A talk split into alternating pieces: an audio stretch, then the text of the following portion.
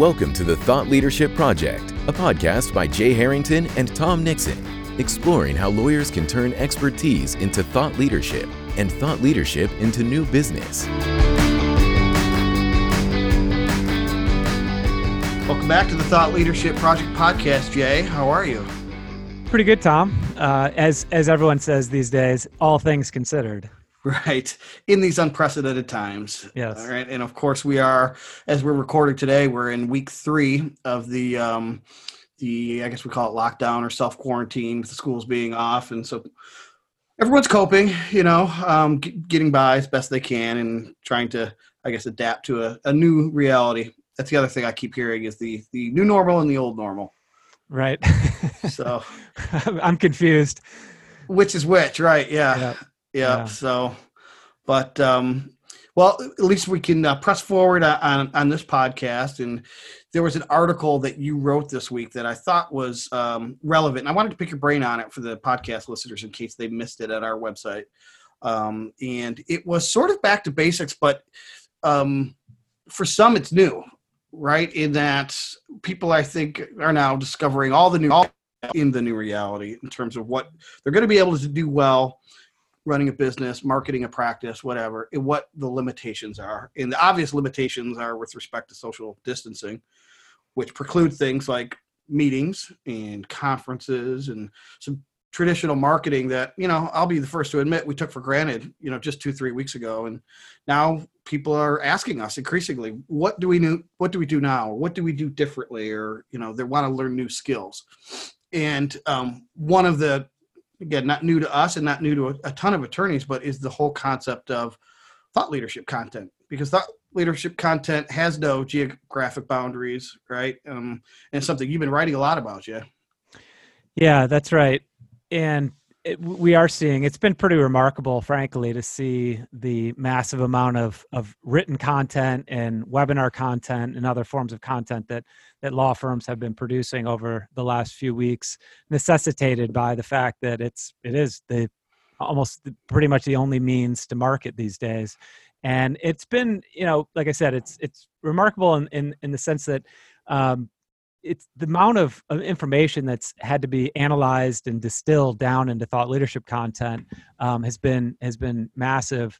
Things are moving very fast on the legislative and regulatory fronts, and and so it's it's been a heavy lift for um, law firms, lawyers, and and those that support the legal industry in terms of thought leadership marketing. I mean, we've been certainly very busy these days supporting our clients, and uh, so it's been it's been interesting times. And and that being said, um, you know, we, what we want to do today, I think, is address a few ways when everyone is writing how to write better. And so I think that kind of is the motivation behind today's episode.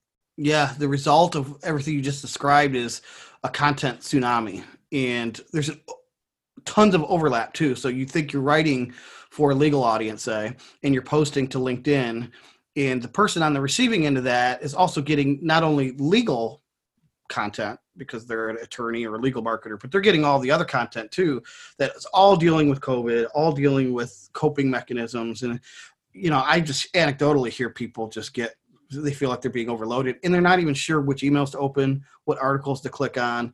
Um, and then so the challenge then becomes for the content producer is how do you stand out? How do you make sure that you're rising above that tsunami? And if you do have important things how is your voice amplified? And what i loved about your article is it, it approached that from a sort of a back to basics let's relearn the best practices around how you're crafting thought leadership content in any environment but why that's applicable to today. So if you don't mind, Jay, I just wanted to dive into this article. We'll link to it at the, uh, in the show notes at thethoughtleadershipproject.com. It's also available on our website. But um, if you don't mind, I'll just kind of tee out. You, I like the way you framed it. It was, you know, five takeaways. So we'll just take one at a, at a time, if you don't mind.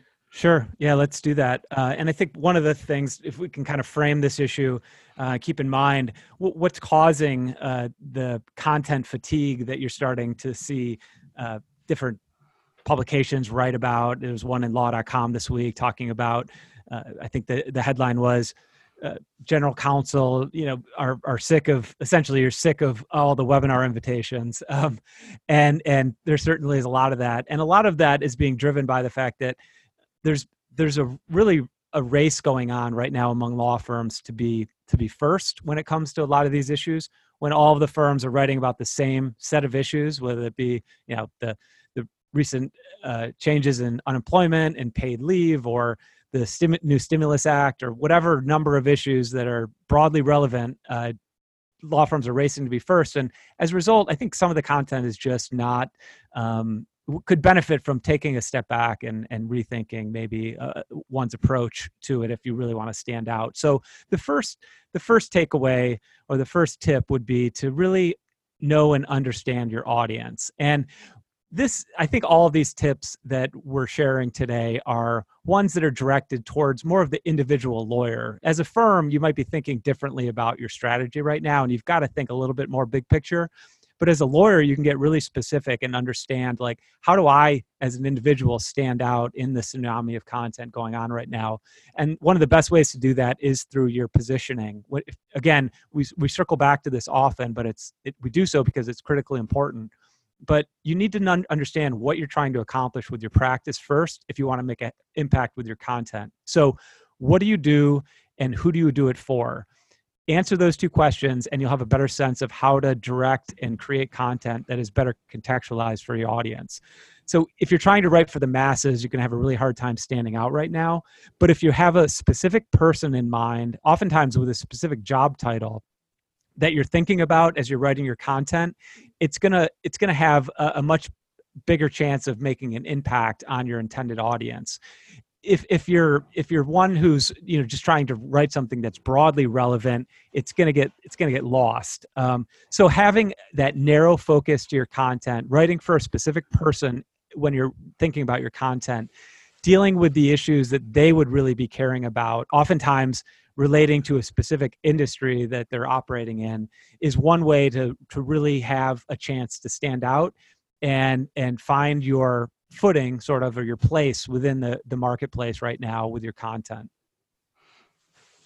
Yep absolutely. And again it's the very first topic that we tackled in the very first episode of this podcast, which is narrowly defining that audience. And again, just to reiterate, I, I love the idea of writing for a specific person. And to, to, be specific, think of who that actual person is, right? It's like Jane Smith. Like, think of the actual person. If you were going to sit down and write an email to that person, what would you want to cover for that person's specific tailored interest? And I think that'll help you stay focused on who you're writing for and how.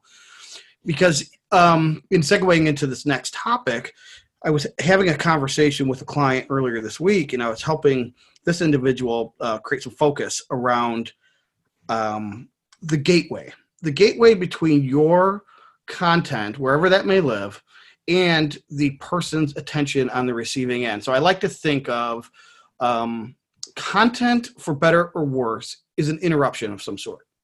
You need, in a, in a good way, you want to interrupt the normal flow of behavior, whether the intended audience is scrolling through their feed on social media or looking through emails or doing a search to find an answer that uh, to a question they have or a problem they're looking to solve. You want to be the interruption that stops them and has that person take notice and get into your content funnel. So we've talked a lot about the sales funnel where at the top of that funnel and outside of it are a bunch of people who are unaware that you exist. Use the corollary um, for a content funnel where everyone's outside of your content and they're going about their daily lives and you're trying to get them into your funnel. And the the first gateway to that is how you frame the headline of the piece, right? So you could have a great article in a bad headline, and you're not going to get people, you're not going to interrupt, interrupt them, you're not going to get them into your funnel. So, what tips do you have in, um, in terms of crafting unique headlines?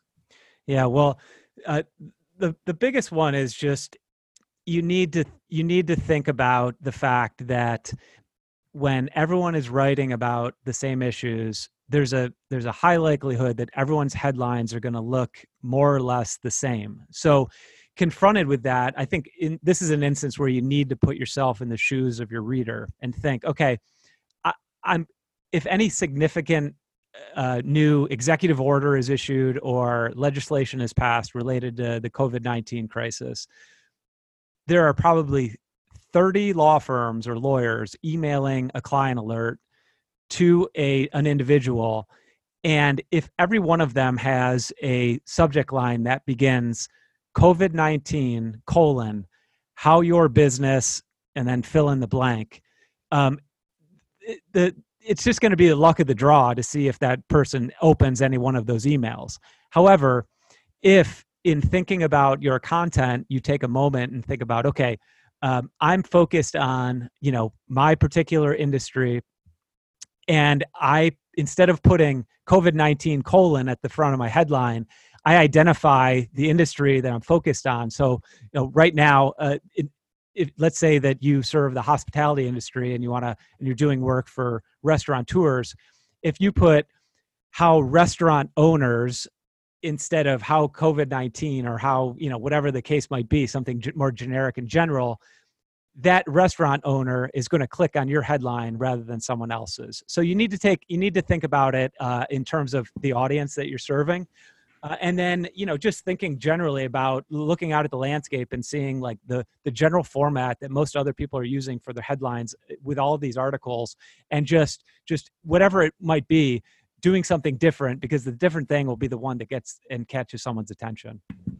Right, in that headline by default. So it's not only the headline in the article that lives on your website or elsewhere, as we'll discuss later, but it, by default it becomes the the main H1 tag in your LinkedIn post or your social media post or the email that you're sending, you know, that the firm might be sending out on your behalf. So it just it lives on in perpetuity without you thinking through it. So think through it at first, and then you're going to naturally have a clever headline in the email, maybe a subject line in the email, a, a great you know meta information on LinkedIn, Twitter, Facebook, etc. So it's it's important to think through it. Maybe at the after you, after you've you've written the article, it just reframe the headline. Take a second swipe at your headline after you've written the article. I think is a good way to to maybe pass it through another filter, right? Yeah, yeah, Tom. And I think one last point on that is that you know this is not the time to try to come up with the cute or clever headline, um, yeah. but it's also not the time to to just have something just generic either. So think about it in terms of a identify, try to identify the audience you're trying to speak to with specificity in your headline somewhere, and then deliver the key takeaway of the article as well. So if you can pair those two things together. Um, industry or individual that you're focused on uh, paired with a key takeaway of the article, then it probably means you got a pretty good headline. Yep. And so then you're successfully gotten the reader, the intended audience, into your content funnel, and the, but they're still at the top. And at the bottom of that content funnel, you're hoping is a, a call to action or a next step of some kind. So, but you need to get them there. They don't go from the headline to the bottom and say, "Where do I sign?" It's all right. What now? What is? Where is this article going to take me? What's the journey? So, the opening paragraph, I think, is key. And there, there's a mistake that people make, and attorneys tend to make when they're opening their articles. What is that, Jay? And how do you avoid it? Yeah, I mean, the, the biggest one is right now that we're seeing, if we can contextualize this for the current moment, is the, the long sort of wind up, right? Where they're sort of setting the stage for two or three paragraphs, explaining, you know, sort of what's happened and, and, you know, going back through the, you know, with great detail, all of the, all the information that, that relates to, you know, kind of when some when this bill was passed and defining terms and all of that kind of stuff. From the reader's standpoint and this relates back to a great piece of advice that i received as a young lawyer when i was still practicing law which was you know when writing a memo for a client don't give me 20 pages of legal analysis only to have the actionable takeaway or the key piece of advice buried at the end of the document. Put it right up front up front. And so essentially don't bury the lead to use journalistic terms. And that same principle applies uh, in thought leadership content right now as well. So there's not a need for more information in terms of you know again you're not you're not trying to break break news you're not trying to compete with the the news media in terms of providing people information what they're looking to lawyers for right now what what people are are searching for when it comes to legal content, legal thought leadership content, is the implications of that information. So, not what happened, but why does it matter? So, you need to get right up front in your piece um, the key takeaways in your first paragraph, like sum it up, drop two or three bullet points. The average reader in, in normal times reads 20% of any article that's written. Now, as people are super busy, stressed out, uncertain, they don't have time for much of anything. Um, who knows they might even be reading less than that. So it's it's incumbent upon you to to find the way to get the key takeaway right up front and count on other sources of information to provide you know all of the background so to speak. So that's um, i think that's that's critical. Yeah because to your point tom the, the whole point of an article is the whole point of a headline is to get to some get someone to read the first sentence. The point of the first sentence is to get them to read the next and so on throughout the article. So if you have this long sort of uh, winding setup and you bury the key information at the bottom of the article, you, you can't count on the fact that anyone's going to get to that point uh, in in terms of their reading. So um, put it right up front. Yeah, and if you do get to the answer quick enough, which is fine, right? Provide the answer because that's what people have done when they've taken the action to click on a link. It's because there's some sort of promise that they're going to get the answer that they've been looking for. So, you know, I wouldn't dangle that as bait till the very end.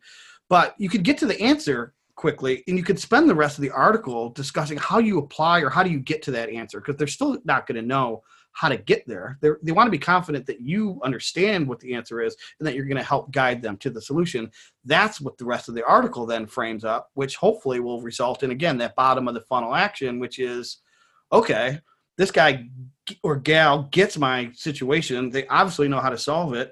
They're willing to share with me how to get there um, I'm willing to either read another article or pick up the phone or introduce myself or LinkedIn. These are all actions that you're getting people further into down your content funnel and hopefully into your sales funnel.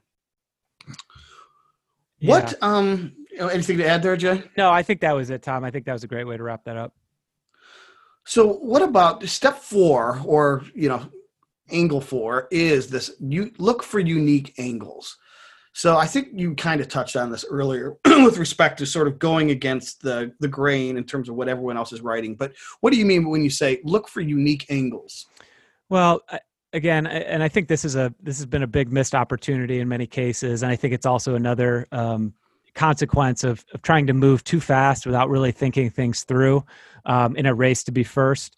But in, if we if we think about the the COVID nineteen crisis in particular, um, there there's a lot there's a ton of content that can and should be written not just again about what happened but about what are the public policy implications of all of this uh, legislation and, and, regulatory action and, and, executive action that's being taken um, in response to the crisis. So um, you know again if you think about it from an individual lawyer standpoint this is a real chance to be and demonstrate uh, uh, thought leadership uh, in a unique way because uh, most people again are writing about what happened. And and if you focus if you're focusing on some of the public policy implications of the actions being taken you're really focused on what's coming next. So to, to give you an example of what i'm talking about i mean i can i can mention one example that we've we've had with a client over the last couple weeks where we've helped them to address some of the public policy implications and and have really had you know positioned our client for for um, you know a nice win as a result of this. But he, he had um, the insight when looking at some of the executive action being taken in in his state related to bans on public gatherings and other um, social distancing measures being put in place was the fact that the Open Meetings Act in the in the state um, required, as as most states do, uh, required public attendance at meetings of public bodies at a time when no one wants anyone to be you know within six feet of one another and and public gatherings above certain sizes are, are banned across almost every state so um, that was a that was a something that the the the government had missed in their deliberations and then the rush to implement these measures. And so, what he did and what we helped them do was to craft an opinion editorial calling upon the legislative and or executive branch to take action to sort of close that loophole um, and and give public bodies the flexibility to meet and take action during this period, but do so with the flexibility of, of restricting public access to those meetings. And shortly after that editorial ran in a in a local newspaper, um, a few days later, a client got word through back channels uh, that the governor had taken notice of that piece and uh, shortly thereafter took uh, action to kind of close that loophole. So that, that's an example of how by taking a step back and, and again thinking about the implications of what's happening, you can have a really big and significant impact with your content in a way that you know is not always possible when things aren't moving as quickly as they are now. So that that that whole approach can be taken in in many different ways, and it's really it's really uh, calls upon you know individual subject matter experts to think through what are the issues that are arising that maybe government has missed and that should be addressed in one's thought leadership content? I mean there's got to be hundreds of topics that uh, are similar in nature that are stemming from the the massive two trillion dollar stimulus bill coming out. Um, how is the treasury department going to administer the loan packages the 500 billion dollars in loans that it's overseeing to to various industries what are the requirements of that going to be? Can we look back to 2008 2009 bailouts as an example and as a as a framework for thinking about how the treasury department is going to structure those loans now? Will they like they did with the automotive industry require those loans to be administered through dip financing and chapter 11 bankruptcy proceedings? There's just there's just a host of issues that i think lawyers if they just slow down and and dug a little deeper could address in, in content. And and i think i just you know thought that taking those angles and and really thinking things through could help make them uh, help allow them to make their content stand out. Yeah with greater specificity you're doing a couple things. You're you're probably um, increasing your odds that you've written something that isn't part of the content tsunami you're probably naturally writing a catchy headline because it doesn't look familiar. It's not you know what do we do how do we cope with the new you know reality you know all the buzzwords we said at the beginning unprecedented times and so you're in it all comes back to again delivering content for a very specific niche audience and if you can get real specific about who you're writing for and really specific about who you're writing about you're you're you're checking off two of the the biggest um, recommendations that we would have in thought leadership content so Yep, absolutely. Um, and you alluded to two things. One is you perfectly illustrated kind of what we said. If you want something at that bottom of that content funnel to be some sort of action to then, you know, hopefully you're you're at least getting somebody further engaged with you and your brand and all that stuff, but maybe taking a separate action that is more into the sales funnel realm. And so you know what you just described was the holy grail right? It's the governor who is you know in the state of michigan taking notice amplifying the message. So that's that's huge right? But you, you wouldn't have done that or your client wouldn't have done that if it was just another article about the same topics that everyone else is addressing right? Yeah that's right. And it's possible that they wouldn't have gotten the notoriety had this article not been published on a third party content platform which is our last topic, which is thinking outside of your own website when it comes to publishing opportunities. I think this is huge right now for a couple of reasons. One is what we just said in terms of getting noticed, but two, because of the new reality, which I'm sure you'll touch on in newsrooms nowadays. So, why should we be thinking, and what do you mean specifically when you say think outside of your own website in terms of a publishing platform? Yeah, well, the first, yeah, what what, what I mean by that uh, is there is the default option for almost uh, you know virtually uh, all content being produced in, in professional services is to just publish it on your own firm's website which is fine. And i mean there, it should be you should be publishing on your own firm's website but there should be much more attention paid to finding outside publishing opportunities on well-regarded websites and in uh, in trade journals and the like, uh, where you can have your byline published uh, with with your content uh, in a in a publication that your audience uh, knows, likes, and trusts. And the the fact is that most people aren't going to law firm websites these days for you know their most of their news. They're finding it uh, through aggregators like social media and other other type of aggregation sites or you know original sources like the new york times or the wall street journal or any any host of websites they might be matriculating to law firm websites through those content uh, sort of channels and funnels but it's not the first stop for most people. So to to inject yourself into the sort of the first level of conversation happening look for outside publishing opportunities. And as you, you mentioned tom there is sort of a perfect storm happening in in the media world right now where um, you know despite the fact that there's a massive uh, demand for for insightful and accurate information uh, the the news media is really suffering right now. I mean, as we all know, the news media has been suffering um, for years, um, struggling to adapt to sort of the new digital environment for uh, content consumption. And with the economic downturn now upon us and advertising revenue drying up, it's it's really making things tough. So editors of publications are are a forced to uh, are having to meet the demand of consumers for for new content but b being forced to do that with less because they're having to cut or furlough staff. And and so as a result of that they're looking for outside uh, content creators to help contribute to uh, and help them to do their job in terms of getting content in front of their audiences. So as a result of all that lawyers have tremendous opportunities right now to pitch their content to those third party platforms and get them published there.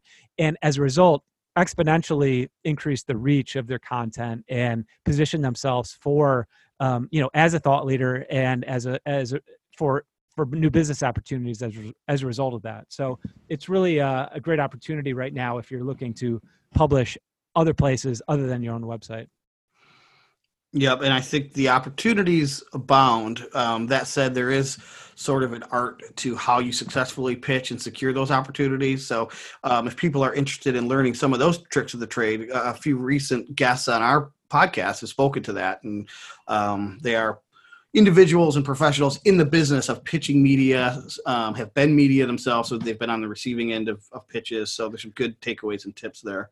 Yeah, Tom, um, I, I, would point people to the the Leigh Jones episode in particular. Leigh is the editor of uh, Law.com, and I think she had a lot of great insight into that. And we'll make sure to link up. I can't remember the exact show episode of that uh, of her of her appearance, but we'll link up to that in the show notes. Yep, absolutely. Okay, well, I think we've covered everything. Any final takeaways, Jay, as we wrap up? Um, um, the yeah, the only thing is, I think that you know, despite the fact that uh, you know, eventually we're gonna things are going to return at least you know somewhat to normal it's probably going to take longer than any of us think it will but um, right now the opportunity to lay that groundwork um, and and create more content is one that I think, especially since you know there might be some lawyers, depending on what practice area you might be in, have a little extra time on their hands these days.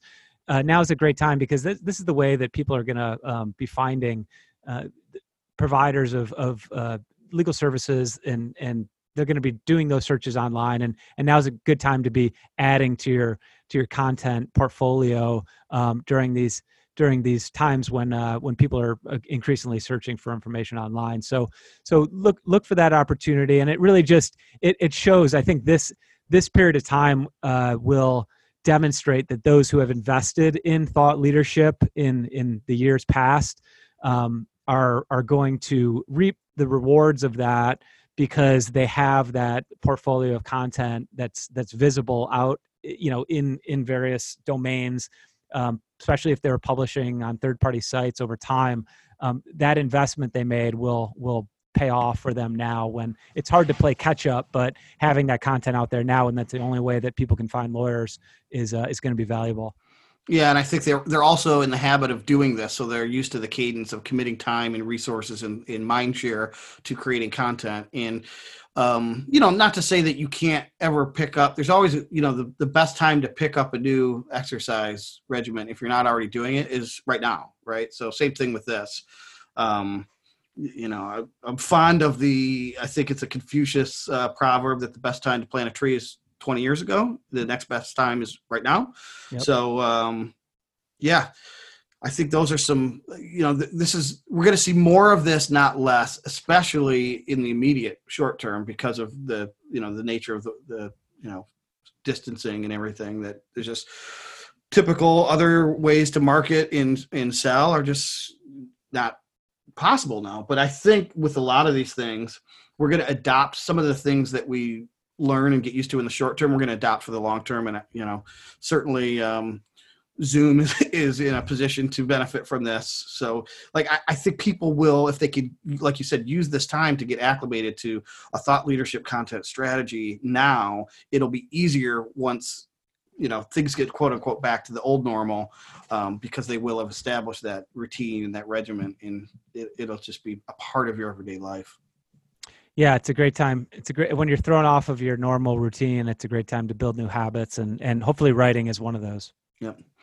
Great. Well, we'll leave it there. Like you said, there's a, a bunch to link to in the show notes. So um, we'll be back again in a week, and who knows what the how things will look in a week, right? Things are moving so fast. So Yeah, week seems like a, a month these days for sure. it does. Well, um, everyone stay healthy, stay safe, stay well until then, and we'll see everyone next week. Thank you for listening to the Thought Leadership Project. For show notes, additional resources, and links to the tools discussed on today's episode, visit thethoughtleadershipproject.com.